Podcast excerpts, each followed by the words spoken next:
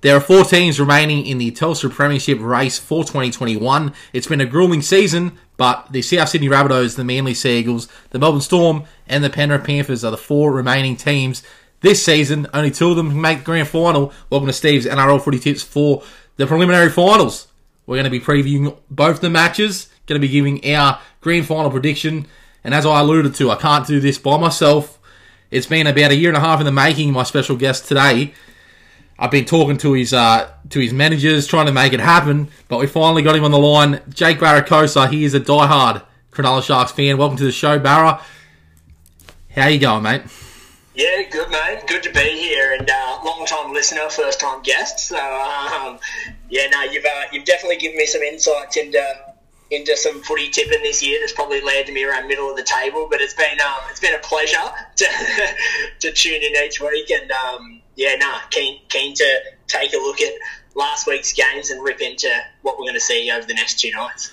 Middle of the table is always better than the bottom of the bottom of the ladder, mate. So hey, you know, it might not got you to the promised land, but it it was a decent effort, I think. So uh, the tips this year, but yeah, we've got plenty to talk about, mate. You are a diehard Cronulla fan. I mentioned that to start the show, and you know, as I said, we've been trying to get you for a year and a half, and you've just been busy all the time, but we've got you for the biggest games of the season. Jake Baracosa only comes on podcasts when the season's on the line for some of these teams, so it's good to have you on board.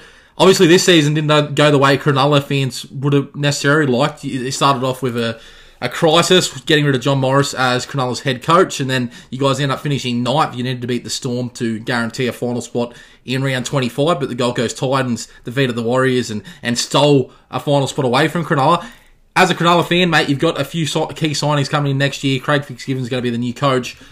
What are your thoughts on their season in 2021, and what, what are you excited for most about in 2022? Yeah, I mean, it was a, little bit topsy turvy in, in 2021. Like, the, the teams that don't play that fast, fast paced football were kind of left behind, and, and we were one of them, I guess. Um, I mean, John Morris, I feel like he did a good job at the start of the year, and then the circus started and Josh Hannay was thrown into the mix and then before you knew it he was trying to get comfortable in his role and, and Craig Fitz was getting called up to take over next year. So it was just it was constantly talked about and there was never really much stability there. But I mean at the end of the day Storm Storm finished at the top of the table scored the minor premiership and, and we're going to steal two pieces of their of their uh, their starting 17 next year in Finucane and, and Hynes so I'm pretty pretty chuffed about that and um, that should go a long way for us. But I tell you, I was I was gutted that your your bloke from South Sydney, Adam Reynolds, didn't land with us. Like, oh, that that would have been huge. I cannot still wrap my head around how the, the blokes at South Sydney are letting him go because he, I feel like Cody Walker is a magician, but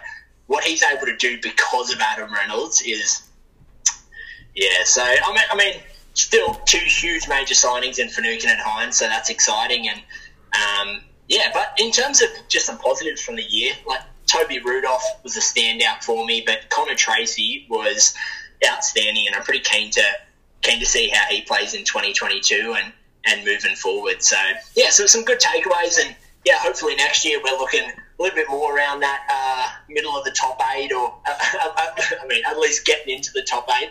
Um, I mean, the Titans analytics and mathematicians kind of uh, had to draw up a pretty big equation to land in the eight, and everything went right. But um, yeah, it was it was hard watching Nicho Hynes put us in the grave in the in the last week, especially knowing that he's going to be suiting up for us next week, but uh, next season. But yeah, no, it was good, mate. It was a, it was a good year of footy. Yeah, mate. Well, yeah, you were in the mix until the final round. It didn't go your way, but I think I said it on the podcast multiple times when I was ruling you guys out of contention for the finals, and I was getting messages from you after I finished recording the podcast. You know, back in Cronulla, going, "What are you doing, mate? You, you never back us." But you were there till the final round. You overachieved, in my opinion, because it was it was pretty much a bit of a rebuilding year before your new coach gets there. And it's funny that you mentioned Nicho Hynes and Adam Reynolds because obviously we're going to talk about Adam Reynolds more later, but it seems like you guys have signed Nicho Hynes to play in the halves, so it'll be interesting to see who Cronulla's halfback is because I think Will Kennedy will keep that fullback spot. And for Nicho Hynes, we've seen Ryan Papenhuyzen come back in the last couple of months, and Hynes is basically at the moment only playing 20 to 30 minutes, depending on the situation, off the bench for the Storm. And we know how good he has been this year, how electric he's been when Papenhuyzen was out injured. So for him to be playing 80 minutes a week for Cronulla, and uh, particularly in that five eight position. We'll see how that goes and see who's partnering in the halves. You got Tracey, you got Moylan, you got Trindall, all in consideration. So it'll be interesting to see what way Cronulla goes next year for sure. Yeah, I think I think Hynes deserves deserves the bank that he's just collected. Um, but I mean, there's a whole bunch of uncertainty there. Like I, would love to see him play in position at the fullback, but uh, Will Kennedy's done a done a downright good job. So I'm happy for, him to keep the spot. But yeah, who, who, he pairs up with in the halves is going to be interesting, and I, I, would have loved to have seen a little bit more of him playing the role that, he, that he's going to be taking on for us next year, this year. But um, that obviously doesn't work out when you when you play for the Hollywood Melbourne Storm team. So um, absolutely. And for Nukin, obviously, it's a huge signing just to really refocus your forward pack. He's definitely going to be a leader for the side, so uh, he's going to be a key component to your team as well. So promising signs to Cronulla. I actually think that generally, before we get into the finals matches that we're going to momentarily, I think Cronulla if I'm doing an early prediction, if I'm predicting my ladder for 2022 right now. I've got yes on the edge of the top four because I think Hynes and Finucane are huge, huge additions to the team. You, as you mentioned, there's still uncertainty, but I reckon there's a, definitely a promising future for your club there, Barrow. Yeah, love that, love that. I mean, I don't even know if we have a home stadium to take that home field advantage, but um, I think you're back next year to Shark Park. Yeah, I think it's all done. Yeah, you're back in 2022 assuming that all the COVID situation kind of clears up a little bit as we get yeah, into. Yeah, beautiful, fantastic, yeah. and um, yeah, Dale Finucane is absolutely massive, and and hopefully he's a he's a Danny Nutley household name for future years to come. Mate, I'm sure I'm sure he'll do uh, Nutley's legacy proud for sure. All right, let's get to the football now. And before we do, if you guys haven't liked Steve's NRL Footy Tips on Facebook, please do that. Please subscribe, like, and share. Wherever you guys listen to your favourite podcasts every week, Steve's NRL Footy Tips is on them all, whether it be Spotify, Apple Podcast, Anchor, or Google Podcasts. Last weekend, uh, Barrow, we saw some big, big games. Obviously, it was sudden death football from that point onwards. And I said in my podcast that I think the Sydney Roosters were going to be competitive against Manly, but I also said that they were running on fumes, and last Friday night pretty much highlighted that. Manly running up big winners, uh, 42 to 6 winners over the Roosters. So they're versing the Rabbitohs tonight. But what did you think, and what were your takeaways from that game last weekend? Manly just were dominant for it. Oh, I think the Roosters were lucky to be there in the first place. I would have loved to have seen the Titans rally on last week. But um, yeah, I think they were just exposed. They, they have more physios than athletes probably on the sideline at the moment. So um, yeah, they're, they're they're been crumbling, but coach has done a fantastic job keep, keeping them together and getting them this far.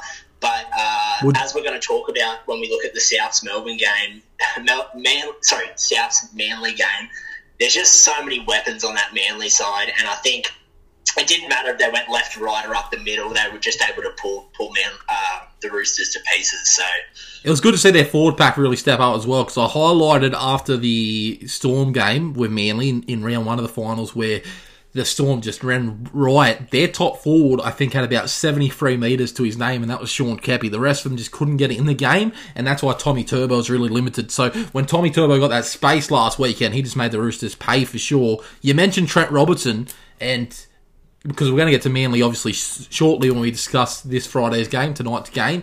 But you, you mentioned Trent Robertson. Would you uh, consider him coach of the year? Obviously, going to name the Dally M medals next weekend, uh, next week. I think it's next Monday night. Tommy Turbo surely got to be the favourite for the for the main award, but uh, Robson, uh, Robinson, would you would you consider him coach of the year potential? He's got to be in the mix, doesn't he? I mean, the bloke's done a sensational job, but I, I don't give it I don't give it to him.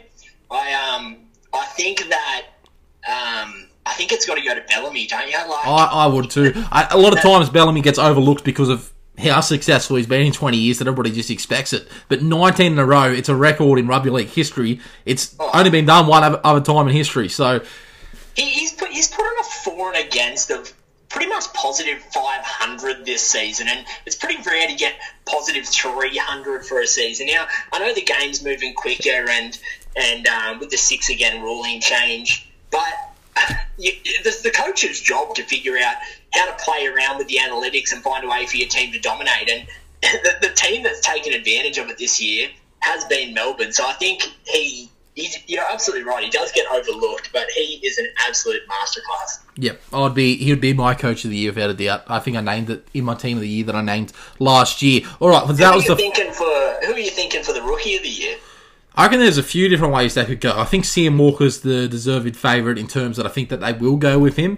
Everybody's talking about Reece Walsh, and I think he's done a really good job for his first season. But I can't rule out, for my personal opinion, the likes of Daine Laurie. I think he was fantastic for the Tigers, one of their best players in his first season at fullback. Hard job to come into a, such a club that's struggling and really make that fullback position your own in, in your first season, but I think he did a really good job there. And Josh Schuster, I mean, he played two games last year, so I think he's technically, um, you know, a, a contender, and I think that he did a really good job, especially he play considering he's a five eight to transition into the second row there for Manly and to hold his own there and to really dominate in that position with Olakau'atu, I think he did a great job. So, what do you think? Yeah, I think Sam Walker's got to take gold here. Um, I think he started in 17 games and he had 21 try assists and, and eight tries. So um, for an 18, he was 18 years old when he started off the season. And the other blokes you mentioned definitely deserving of of um, some mention, but Sam Walker and the way he was able to, yeah, kind of steer that sinking ship around all year was it was very impressive. I thought. Yep. Well, the the big difference when we get back to the Manly Roosters game here as well is that when you look at the when we look at the next game on the Saturday night, a hard, tough fought battle. Obviously, we're going to get into the Rabbitohs Manly game shortly, but Manly going into this this game tonight potentially a lot more fresh, uh, freshened up than what Penrith are doing because, you know, the game was not to say that it wasn't an intense game. Obviously, Manly got over the top of them, and, and any game's going to take, especially this time of year, all the players are hurting, so you got to get up for every match. But the fact that Manly got up early and, and really put a scoreline on, maybe, you know, they could just kind of relax a little bit in that second half and, you know, really start thinking towards the Rabbitohs game tonight. So I think that the, the the other game, the, the second game that we're talking about now, the the Penrith Parramatta game, these two teams just beat the hell out of each other. Barrett, there was some real controversial moments. It was one try piece, an old fashioned grind. I loved it. I thought it was one of the best finals matches we've seen in years. But I hate that the conversation's all been about the referees this uh, this week, including some of my own comments. But mate, what did you think of last Saturday? Eight six, the Penrith Panthers beating the Parramatta Eels. Yeah, it's always hard to remember back to that game without um, thinking about all the fines and suspensions that have flooded the media throughout um, the whole week. But I mean, you had you had Fergo theatrics jumping up and down. You had Mitchell Moses potentially taking a dive on that um, lead runner. Yep. Um, and then and then right at the end there, you had um, you had the ankle injury, which to all to all accounts, it did blow up pretty quickly like a balloon. But as far as I'm concerned, you can't stop the play unless the trainers come on and made an initial assessment. And there wasn't even a there wasn't even a Penrith trainer on the field, let, let alone making a first assessment. So um, there was a lot of things going on um, outside of the outside of the um, the footy match itself. But I think that it was a great game of footy. Like the first half was was incredible, and I, I think it was just back and forward, back and forward, and um, and the second half was much of the same. But um, I kept thinking that that Parramatta was going to find a try, especially towards the end there. But um, as things go for Parramatta, sometimes it just didn't happen to fall for them. So. Yeah, I mean, I I tipped Parramatta on this podcast last week, and I was confident uh, in terms of. I tipped Penrith by two actually, and, and Penrith ended up winning by two. But I, what I said on the podcast is that Parramatta are a genuine chance. I was going for Parramatta. I I, I have a soft spot for them as a club, and they were really in, for, in the fight a lot more than a lot of people thought they would have before the game started. And you know, we can go about the ref, referee decisions all the time. I think that the trainer has been suspended for the rest of the year for Penrith, but you could also make the argument that well, the refs and the touch judge let him stop play, which is an which is another argument by itself. So, you know, why why Penrith and, and the trainer might have been trying to take advantage of the situation. At the end of the day, it's the referee's decision to stop the game, and he did it. So I know he's trying to watch a lot of things at once, but obviously he didn't see the trainer come on the field to get that initial assessment. And that is the rule. You've got to stop play when it is, and that really kind of negated any negated any chance that Parramatta had of winning that game in those last few minutes. In saying that, Parramatta had more than enough opportunity to score more points. So did Penrith. It was a good old fashioned grind, but it's interesting, especially going into this week against the Storm when we cover that game, that Penrith in two weeks of finals and they've won one, they've lost the game, they've scored two tries. Considering they were one of the most destructive um, point scoring sides in the competition this year, the last two weeks, made all those points have dried up and they've found themselves into two huge grinds of matches. And, um, you know, it's going to be a tough ask to get up again this week and, and do it all over again. They've got to do it this week, and if they win this week against the Storm, they get past Melbourne somehow. They've got to go for a fourth week in a grand final, and I'm just you've got to question how much the Penrith have left after those two big big games, the last two weekends. So, I mean, yeah. Yeah, absolutely. And the, the biggest question for me, and we'll talk about it in the in the Saturday night game, is just how many points uh, Penrith have have in them because I'm convinced that they have the best defense in the comp. Um, no, no team in the comp has conceded less points than Penrith this year, but if we disregard Dylan Edwards' efforts under the high ball recently, their defense is incredible. Yep. Um, so I think they need to keep it low scoring. But um, I mean, like you said, uh, with the Parramatta game, yes, he's suspended for the end of the year, and um, and they'll have a, a fine thrown at him as well. But if if Parramatta could pay 25k and give their trainer a, an early holiday somewhere in his own LGA, I'm sure they'd they'd happily do that as well. So it's um it's a hard pill to swallow, but um yeah, it was still a great game of footy, like you said, probably the best um, finals game there's been so far this year.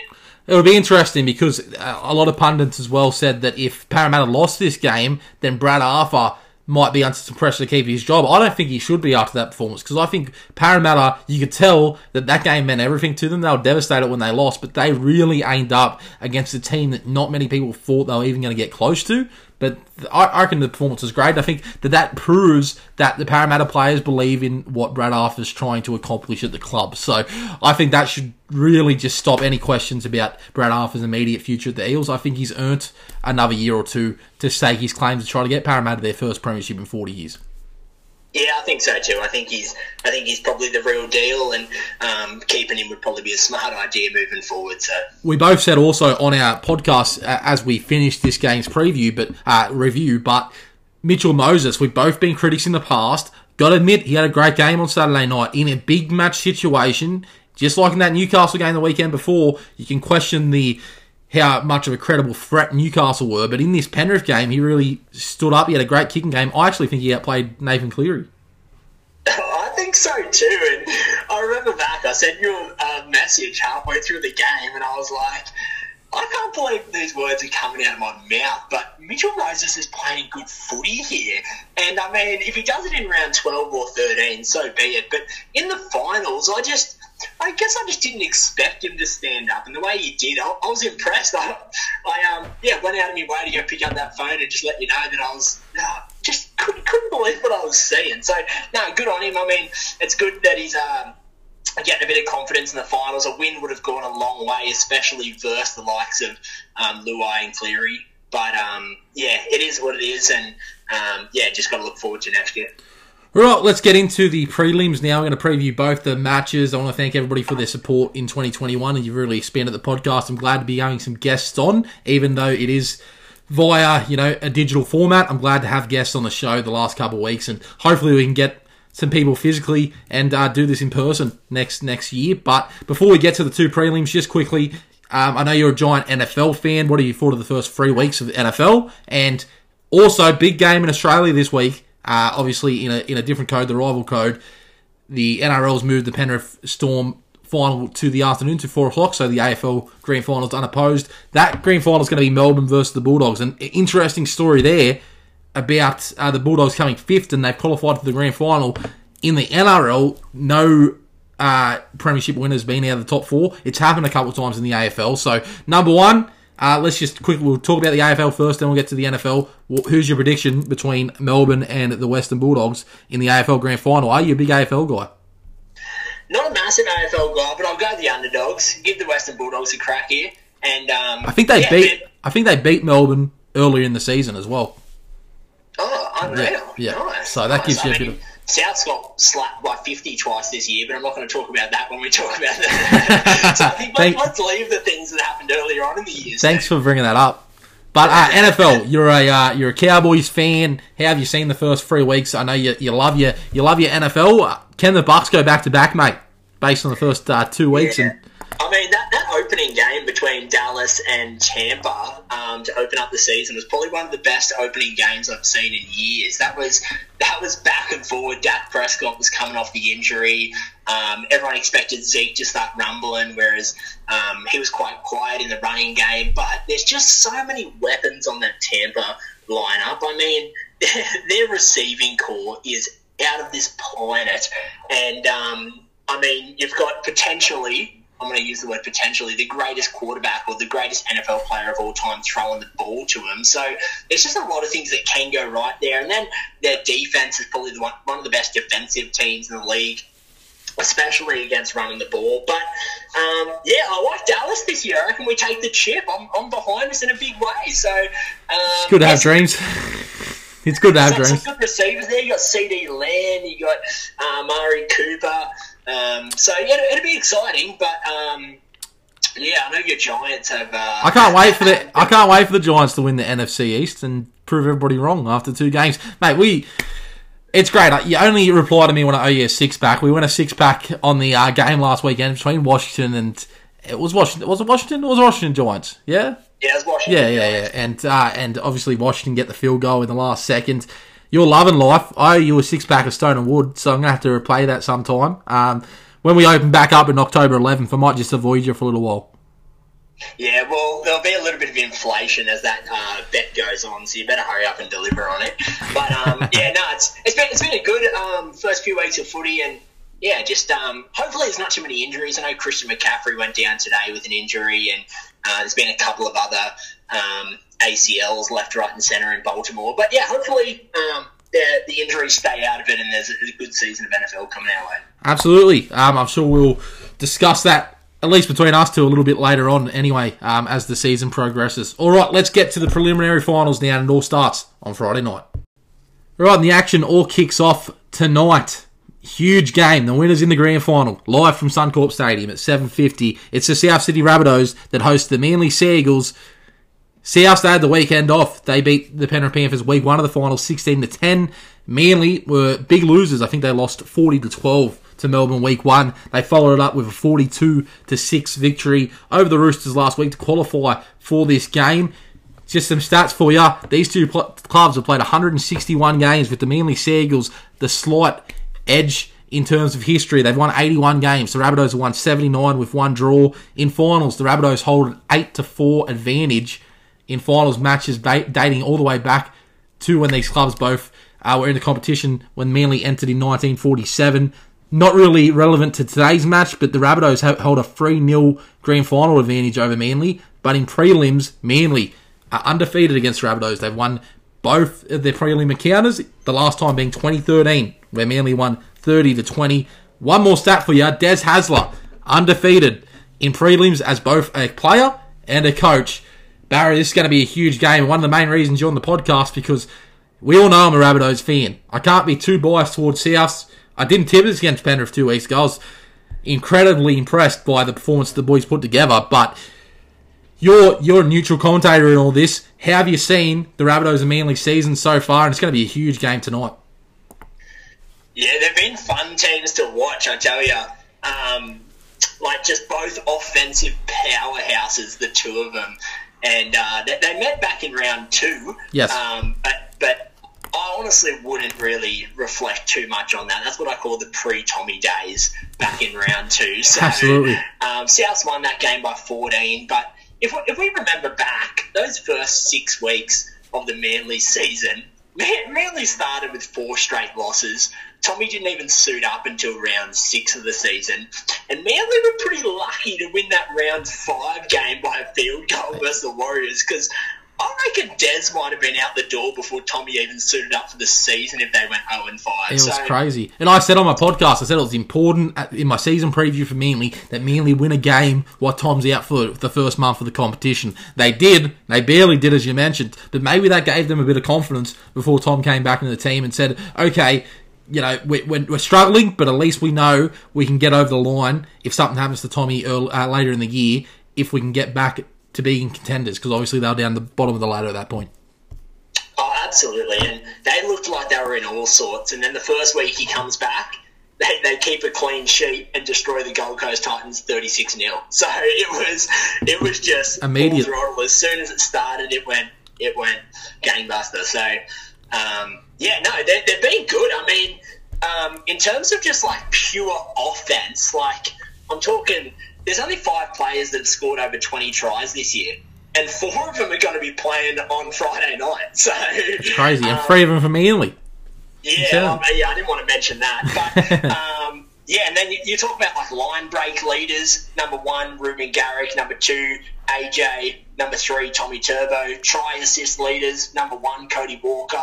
Number two and three, Cherry Evans, Tommy Turbo. Like, like these two teams offensively, I think are just going to have I think there'll be a fair few points in this game. I I think that it'll be a different conversation in the Saturday night game, but I think just the offensive weapons on both these sides, and I do believe the South Sydney offense is a little bit more predictable in um, in the way that Paulo and Graham they've only scored seven and eight tries this year. They're they're they're definitely not going right as often as they're going left. But I just don't think, regardless of if it's a little bit predictable going left, I just don't think they they can necessarily be stopped when they go left. So, I mean, there's a massive, massive um, um, change with. I mean, Des Hasler said that he gave the green light to Brad Parker, and then 12 hours later, turned out he was taking the piss. But um, but um, with Moses Suli coming in, he's got a massive job. The bloke was a reserve player last week, and now he's expected to stop the left side attack of Johnson and Gagai. So and, and reserve graders haven't even been playing this year because of the pandemic. So he has got very little football uh, in the last couple of months. I think he started off the bench for Manly a couple of games, but with no reserve grade competition at the moment, it's a big ask for Moses Suli, as you mentioned. that's massive, and I, I think that's going to be a huge, huge factor in the game. So that that Brad Parker absence, I think that can't be underestimated. Parker's a great defender. Great defender, Parker. I, I think he's one of the most underrated defendi- defensive centers in the competition. Yeah, absolutely. But he's coming up against the a uh, oh sorry, Brad Parker. Brad Parker, yeah. yeah. Um, Yeah. yeah, but I mean Alex Johnson, back to back Ken Irvine medals that he, he picked up last week. So um, yeah, man's got to eat, and um, it's it's gonna be it's gonna be a great game.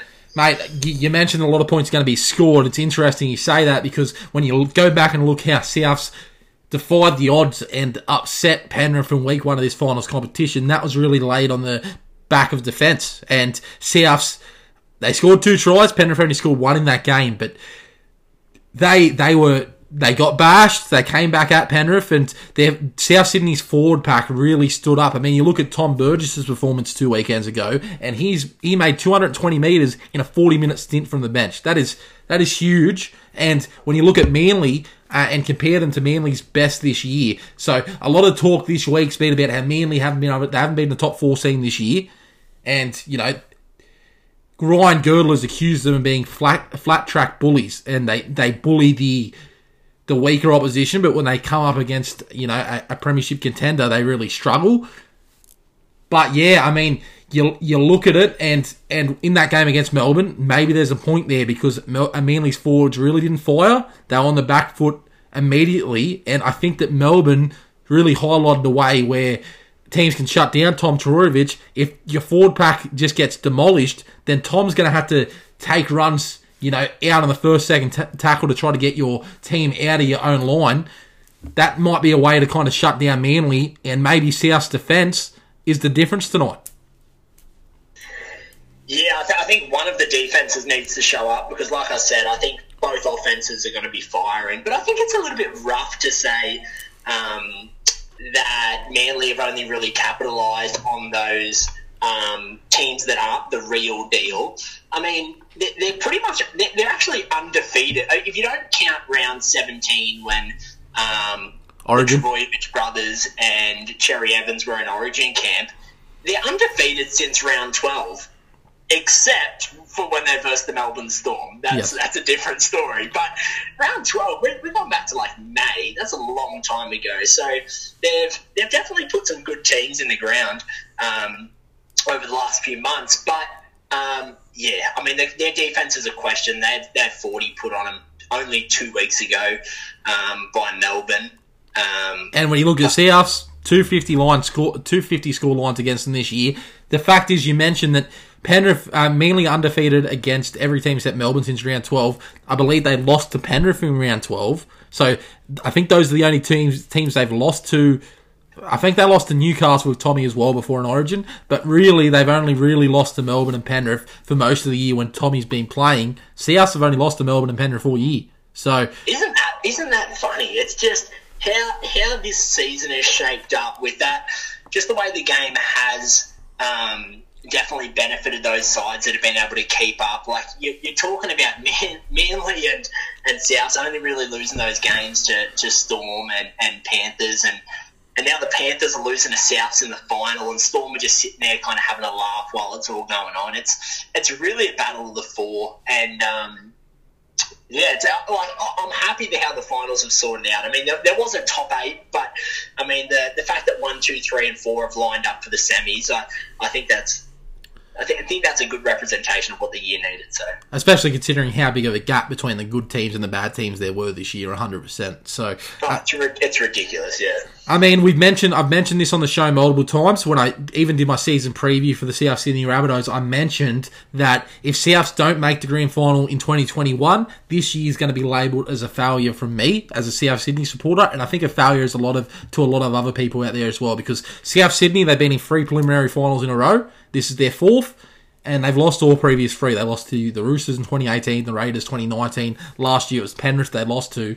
They seem to be a team that, you know, has great success regular season. They're always in the mix. But this current squad of Rabbitohs players haven't really been able to get over the line at this point of the season. So it's massive pressure on South Sydney. Manly, you mentioned it. They started year zero and four. They didn't make the finals last year.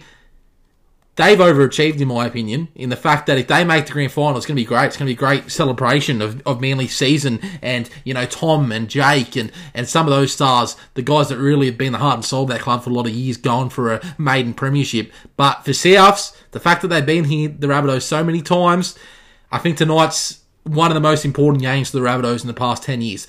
Take away the, the, the last few games in 2014, I think that this is, could be the final chance for the Rabbitohs. Adam Reynolds going to the Broncos next season, Wayne Bennett exiting. It's an end of an era for sure for South Sydney.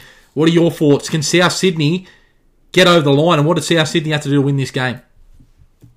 I think when the finals brackets were all drawn up, and I saw that, and I, I, I did pick Penrith to, to go over South. So when, when I when I kind of looked at the bracket and I noticed that you guys had to go through the Melbourne Storm to make the grand final, I kind of put you guys at that prelim dropout again. But I mean, now that you don't need to go through Melbourne to make it to the grand final, I think you're absolutely right. This season should be deemed as a bit of a failure for you guys. If you don't need to go through the storm before that grand final, I think, um, yeah, I, I, mean, if you look back on the season and you say, damn, we played well, but we came up against uh, Bellamy and the Storm in the prelims, you know what? There's a little bit um, a little bit of a justification there. But if you don't need to, I think you're absolutely right. The season's a failure if they if they can't get through Manly um, on Friday night. So the pressure's all the pressure's on South Sydney, and especially considering you look at the loss of Latrell Mitchell and the way South defended their way to victory over Penrith. You mentioned the fact, and everybody knows it. Manly got plenty of points in them, so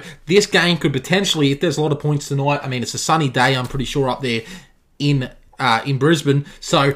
Can South Sydney outshoot Manly because in, in a point scoring? Because as I said, they're missing their best player. Blake Ta- Taaffe did a great job at fullback um, two weekends ago. But in terms of point scoring, you got to remember, South in that 16 10 victory, they only scored two tries. I mean, do South have the points in them? Because we know Manly do. If Manly can get a roll on, obviously Melbourne's shown how to beat them two weekends ago. But if Manly can start this game well, most likely they're going to be scoring more than two tries, mate. Yeah, I think Cody Walker's going to be the, the focal point of this game, and um, I do think Souths have enough points in them, but um, yeah, that you don't really need to look far to see where the points are coming from. Uh, I, th- I, think that, like I said earlier, it's going to be um, what they've been doing all year, and they're going to rely on it. Um, their Ken Irvine medalist is hopefully going to get over for one or two for him. And um, yeah, I, I think that I think Souths will have enough. I, have tipped them here by six yep. to win the game, and I think that's. Um, yeah, I, I originally had them winning by a little bit more, but I think just with that win that Manly had last week, I think they've got a lot of confidence going into the game. Souths had a, a really, really nice win versus Penrith, but I think it was two weeks ago. Manly have really kind of given themselves a bit more confidence within the last week, and I think it's going to be a lot closer than I initially thought.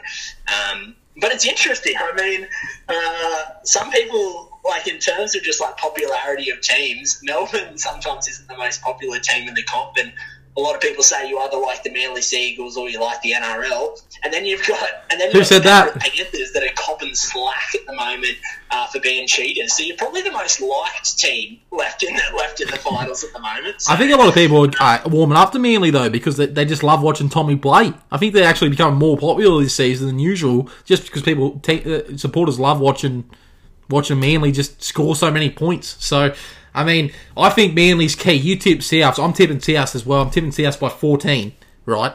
But listen, listen to my justification with the 14. Here we go. You might say it's because I'm a biased South Sydney supporter, but for me, it's all about how Manly start this game. We saw Melbourne dominating, dominate possession, and their forward pack just not being able to. They were pretty much camped in their own 30 metre line early in that game against against Melbourne two weekends ago. It's Manly had to start this game and get a lead in my opinion. I don't think if South Sydney get the first couple of tries of this game, the Rabbitohs win and say 10 0, I think it could be game over because I don't know if Manly are that resilient. Because you mentioned their attack, and, and we all know how great Manly's attack's been with Tom Trbojevic, but I haven't seen Manly have an 80 minute defensive performance. Take away, you know, a 66 0 win over the Bulldogs. I haven't seen them have an 80 minute defensive performance for a very, very long time. And I think that they need to score points and they need to be quick starters to have a chance in this game. And I think that goes for both sides. I think that we look at the Penrith Parramatta game from last weekend, 8 6 scoreline. I don't think we've got a chance of seeing that scoreline. I think whoever's on in this game is going to start like a house on fire.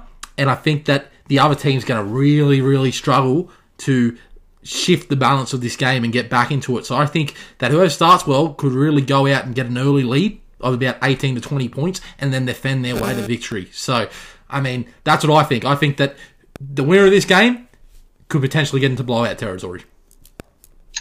Yeah, I, I think you're probably right with that one. So, the, the Penrith Melbourne game, I think, could be a little bit more of a seesaw in my eyes. But I, I think that yeah, if somebody does make yeah. a make an early lead in this game, which I don't think they will, I, th- no. I think it's going to be a little bit more balanced. I mean, I've, I've put the game at only six points, yep. but um, yeah, it's because I'm excited. Because I'm, I'm really excited. I know you're probably more nervous for this game. I am. I'm, I'm, I'm, really excited to to see these two teams go head to head. So that's not a knock on me Manly either, because I think me, I think this game's a 50-50 game in terms of who wins. I think it can go either way, one hundred percent. Obviously, I'm the you know the CF supporter in me's you know desperately hoping South get the job done. But me by tipping South by fourteen, I just think that's how the game's going to go. I don't think it's a knock on Manly. I think they're a great side and I think that if Manly win, they're going to be winning by 14 or more. You know what I mean? So I don't. I just, want, I just want to be clear that I don't think that that that Manly are, are not a chance because I think they're a big chance in this contest. But I think that whoever wins is winning this game 13 plus. So okay. that's, that's, my prediction okay. for tonight because I think that momentum is such a key part of both these clubs. Like you mentioned, Cody Walker in that left hand side for South Sydney, for example, and you can tell in finals matches if Cody Walker's off like if, if that left hand side is not scoring points for Souths, that side gets frustrated easily and they start doing some uncharacteristic things. I think whatever team gets put on tilt and gets put under a lot of pressure early and find themselves with a deficit could really struggle to, as I said, shift that balance and and get back in the contest. So I, I think that works for both teams definitely. So I'm tipping by South by 14. You're tipping South by six, but it's going to be a hell of a contest tonight. Mate, I don't think you care South win by. I'll, I'll take it while one. Just gotta, just gotta get over that hurdle, mate, for sure. All right, yeah, no. let's move on to the second. Would you, like, the... would you like a Mark Nicholls field goal from forty out? Mate, I'd love a Mark Nicholls hat trick. And and speaking of Mark Nicholls, he's about to get a contract extension, mate. I reckon Reynolds leaving. Don't worry, Cody Walker. Don't worry, Cam Murray. Let's give this captaincy to him in 2022. Full time. Head's at. Uh, thank you, thank you. All right, let's move on to the Saturday game now. We've both got the Rabbitohs making the 2021 Grand Final. Let's see if we're right. All right, so the second game, the second preliminary final, it takes place at the unusual time for an NRL prelim of 4 o'clock on a Saturday afternoon. The sun's going to be shining bright up there at Suncorp Barra. These two teams are going to go to war with each other. It's the Melbourne Storm versus the Penrith Panthers. And the Storm, they got an easy win over Manly week one. I think it was 40 to 12. Par- uh, Penrith had to do it the hard way. South Sydney, huge upset week, one of the finals. Beat them 16 to 10. They struggled to score points in that contest. Brian To'o, he was out for week two, and Penrith end up winning that game 8 to 6 over Parramatta. Some very controversial circumstances. But this is the grand final that a lot of people predicted it would be at the start of this final series, and this is the grand final rematch of last season. In their history, these two teams have played 38 contests, and the Melbourne Storm have won 28 of them. Penrith have only got 10 wins over the Storm in their history. They've only played in one finals match ever, and that was last year in the grand final, which uh, Melbourne won 26 to 20. One more stat to throw at your barrel before we get into previewing this game. Craig Bellamy, Craig Bellamy coach Melbourne teams have never lost a game when they've been winning, and never lost a finals game when they've been winning at half time. I think the record's like 25 wins, no losses. So if if Melbourne go in with a with a lead at half time, they're going to be pretty much impossible to stop based on the stats. I mean, Melbourne went into the sheds uh, in the grand final last year at 22 0. So um, yeah. I, I, remember, I think uh, Cleary uh, scored in like the 79th minute and elected not to kick just so they could have another crack at him. So um, yeah, once they're once they're 22 0 up, if that if anything close to that happens on Saturday night, I think this game is over. But um, yeah, I think that was actually the last time Nathan Cleary's versus the Melbourne Storm. Yeah, I think. Oh, did he play? No, he played. I believe he played round. Did he play the early game, which Penrith no, beat them? No, he, he missed both of them. Did he? Oh, okay, really? Yeah. So there, there, was a game in round three. Yeah, that's the one um, I'm thinking. I know he missed the second and, one. Uh, yeah, so he, he missed that game as well, but it was definitely a more realistic matchup on paper back in round three. Like, there was only a conversion that separated the teams, and, and Penrith got the win there. But um, the teams that suited up in round three are a lot similar. Uh, sorry, are much more similar to the teams that are suiting up this weekend. Obviously, minus Cleary. But um, only a couple of weeks ago in round 20, Storm rinsed them by about 27 points. Once again, going into the sheds 18 0 up at half time. But, um, I mean, Isaah Yeo wasn't playing, Cleary wasn't playing again, Koroisau wasn't playing, so there's three origin players. Pangai Jr., I can't get enough of this guy. I mean, he leads the competition in offloads. Blokes out of this world. Fisher Harris, all five of those blokes were not playing in round 20, so I don't really read into this game too much. Um, future immortal Nicho Hynes from the Cronulla Sharks, he was starting the game, and, and Papenhuyzen was coming off the bench. But um, yeah, so I, I, don't really read too much into into that game because uh, Penrith were so short-handed. But what I do read into is Penrith only scored ten points in week one versus the Rabbitohs, and then eight points in week two versus the Eels, and they both came off Cleary grubbers. One of them, Momirovski, threw a Hail Mary over his head, hoping that Crichton would be there, and the other one was just a insanity. Uh, yeah, that, that grubber to Capewell, that, that was a masterclass. But I mean, two two grubbers off Cleary are your only points in the last 106 minutes of football. Um, yeah, it's a bit of a concern, but I think, like I said, their defense, in my eyes, is the best defense in the comp. So I think if they're going to win, I think it has to be a low scoring game for them. Yep. Um, yeah, so I, I, noticed as well. Here's, here's one of my favourite stats actually that um, that there's only two teams in the comp that have forced more than 50 dropouts this year. Do you know who they are? These two clubs, I'd guess. No, no, ah, no, no, no, look at that. Put your up. Ah, look at that. so, um, yeah, up the Sharkies. But, um, yeah, so I think, I think they just need to keep Melbourne on the back foot. If they're going to win, they, they need to um, keep it a low scoring game, force a few dropouts, make the, uh, the Melbourne defense just go back to back on a couple of sets. I think that's going to be key in this game. And you mentioned when we're talking Rabbitohs Manly that you think this is going to be a low scoring game, which I think you mentioned. Penrith best defence in the comp. Melbourne, we know what they're going to bring under Craig Bellamy, especially with a week Yeah. off being freshened.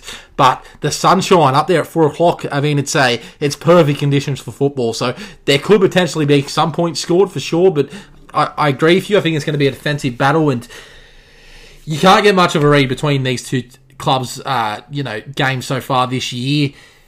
Cleary, uh, you mentioned the two tries they've scored so far in the finals, and it just shows you how important David Cleary's kicking game is to this club and how he tried to torment Blake Taaffe in week one of the finals, and he tried to do the same last week, and he, he got some success last week as well. So I think this game's really going to be a battle of the forwards up front, but then it's going to be up to the halves to kind of control the tempo, and I think that Cleary's kicking game is going to be key. I think for Penrith to win this game, because I, I look at Melbourne's side and I think they're almost unbeatable, mate. To be honest with you, I, I don't know.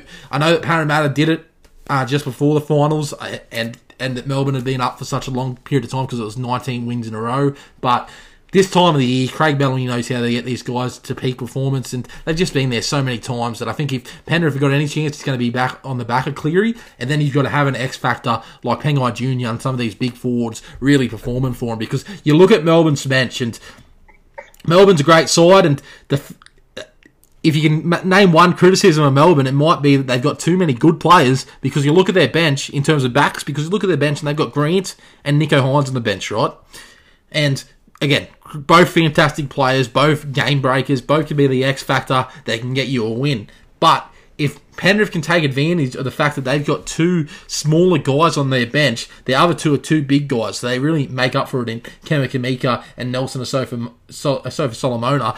But if I was Penrith, I wouldn't be playing Tyrone May here in the number 14 jersey. I'd be stacking their bench with big boppers and really trying to win the middle of the ruck and trying to get that field advantage and then let Nathan Cleary try to torment some of these back five for, for Melbourne with high bombs and high uh, kick pressure uh, to really make them try to work their way out of their own line. Because if there's one weakness of Melbourne, especially when the when the sun's shining, it's four o'clock on a Saturday afternoon, it might be fatigue. And some of these big forwards for Melbourne could get fatigued. Same with Penrith, but if Penrith have four big boppers on their bench, they can just keep rotating them. What do you think about that? Yeah, I think that's a pretty good game plan if, if Penrith were to do something like that. Um, but I, I can't see Storm getting fatigued. They've been sitting in massage chairs for the last 14 days, relaxing up, up after their week off. But um, yeah, um, Melbourne definitely doesn't change anything going into this game. However, Penrith wants to approach them. They just say, no worries, we'll see you there. But um, yeah, I mean, your, your, your take on how Penrith could potentially change up that bench and, and stack it full of big boppers, I, I don't hate that because I think they need to do something here. To upset Melbourne. Sorry? To upset them, to upset Melbourne, they need to do something. Yeah, I think so because I mean most of the bookies have got Storm definitely winning this one, and I think it's going to take something special for the Panthers to to, to make a dent in this game. And Addo Carr's back, um, so yeah, it's going to be. Well, it- Brian T- be Brian.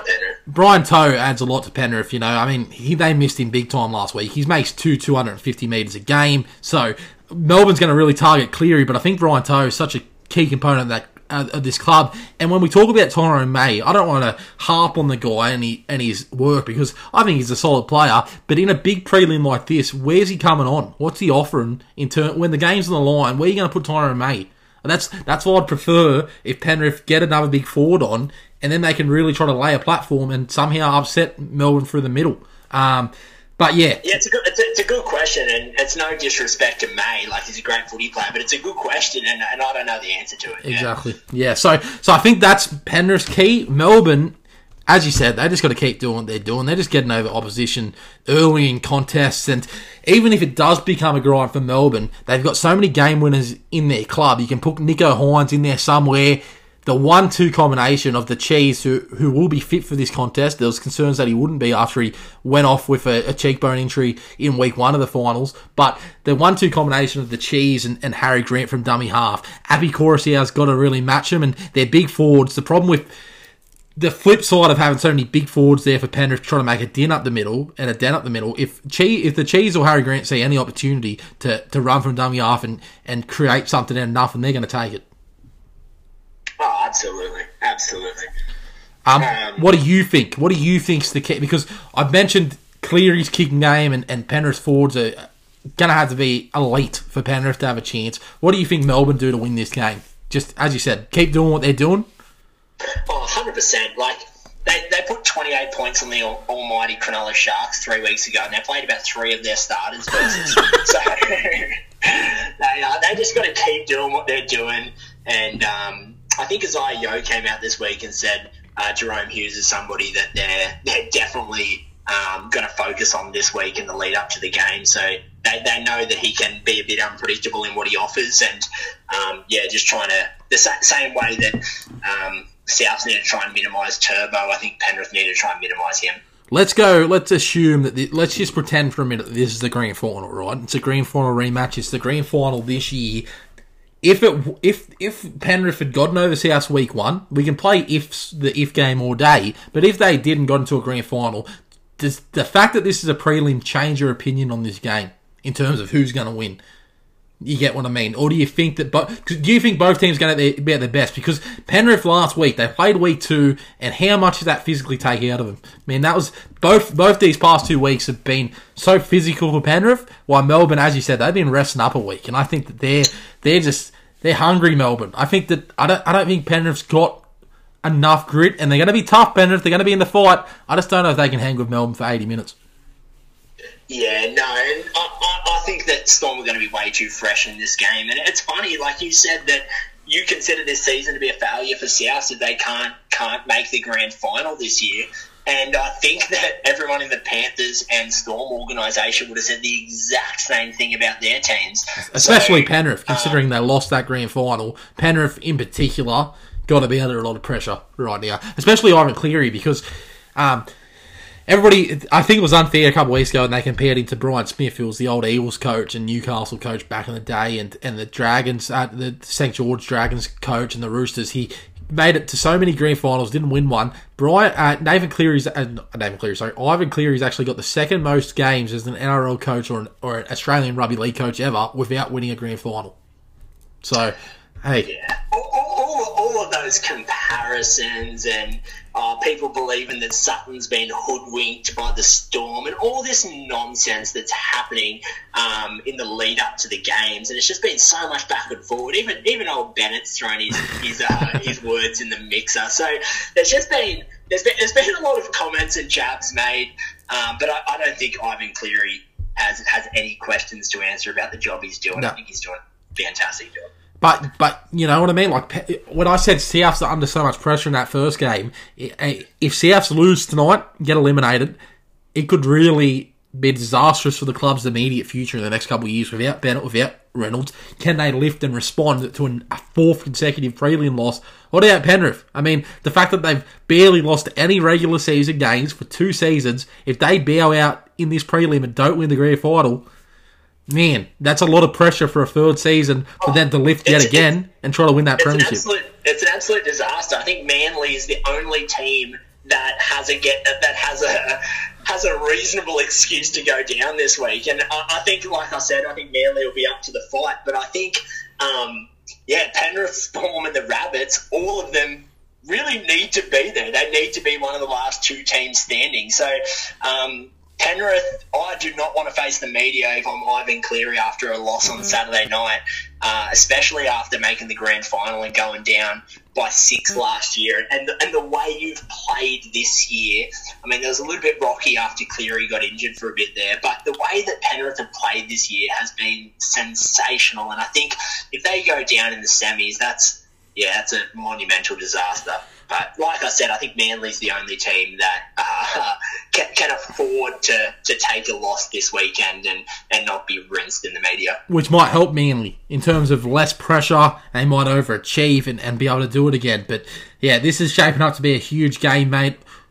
Before we give our previews, I just want to shout out uh, Jarome Luai as well and his form. He was electric in the first half of the season. I think when Cleary went down injured, that he really tried to take too much responsibility and his game suffered as a result. He tried to really game manage. I think for Penrith to have a chance, Four's going to dominate. Cleary's kick game, game needs to be great, but Luai needs to go back to doing what he's best, and that's his running game and getting guys like um, like Crichton and Brian To'o space to do their magic uh, on the opposition line because I think he's been not at his best the last couple of months. I think he really needs to step up.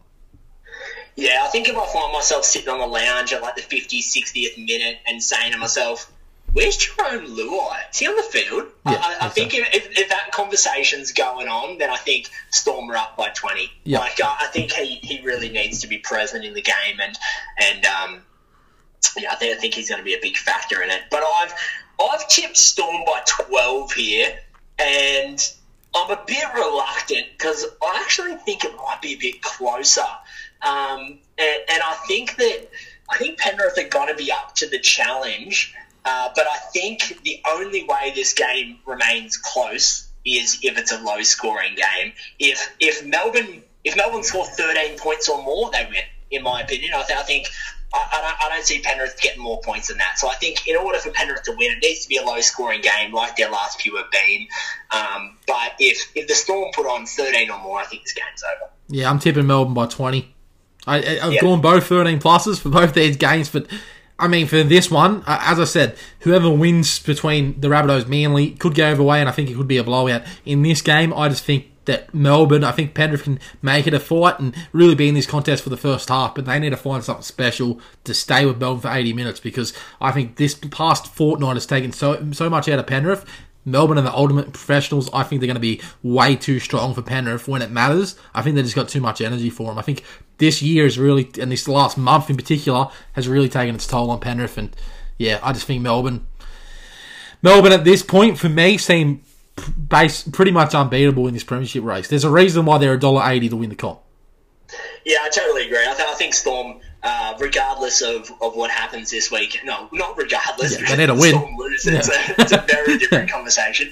But I, I think Storm take the take the cake this year. But I think Panthers just need to go into the sheds close to tied up. Like in round 20, they were down 18 0.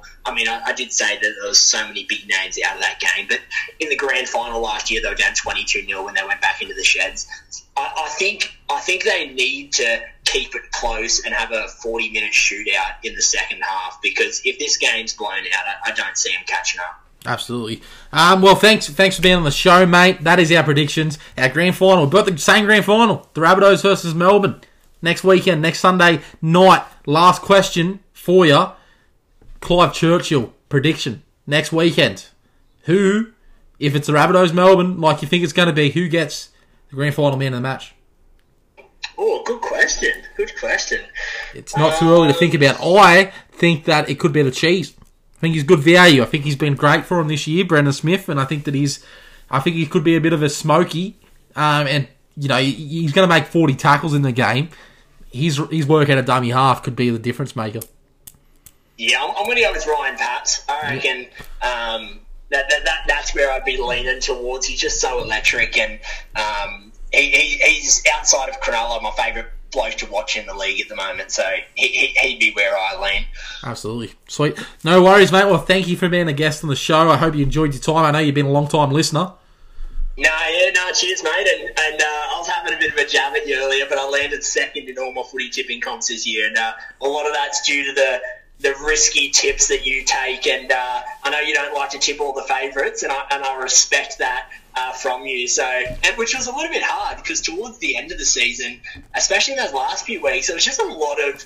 Um, a lot of people getting like eight out of eight and things like that just because they were tipping the favourites and the favourites were coming up. So. And it cost you. It cost me. I know. Sometimes I should be a bit smarter of how I approach, especially this season because there was such a divide between the good and bad teams. But yeah, man, I struggle to tip all the favourites in a week. It's a it's a weakness that I have. there's nothing exciting about tipping all the favourites, so yeah, you're keeping us on the edge of it. Absolutely, seats, mate. So thank you. Well, thanks for being on the show, Barra. Hope to see you. I hope you can be on the show in a physical. We can we can do this face to face next year. Yeah, looking forward to it, mate. Enjoy ha- this weekend of footy. I'll see. Uh, I'll see you midway through October uh, for a couple of schooners. But uh, mate, expect a phone call tonight when South Sydney go to their second grand final this century. No worries, I'll speak to you in October if they don't. thanks for being a guest on the show, Barrett, and thank everybody. And thanks everybody for supporting me so far this year. Hope you enjoy your football this weekend. Regardless of who you're back, it's an exciting time of the year. And Barra, I'll give you the final word. You can say it. Say your team song. Say say, say your slogan. Up, up, Cronulla. The man in the black, white, and blue. Thanks, mate. I'll see you next. I'll see you. I'll talk to you soon, but I'll see all you listeners next week for my grand final show.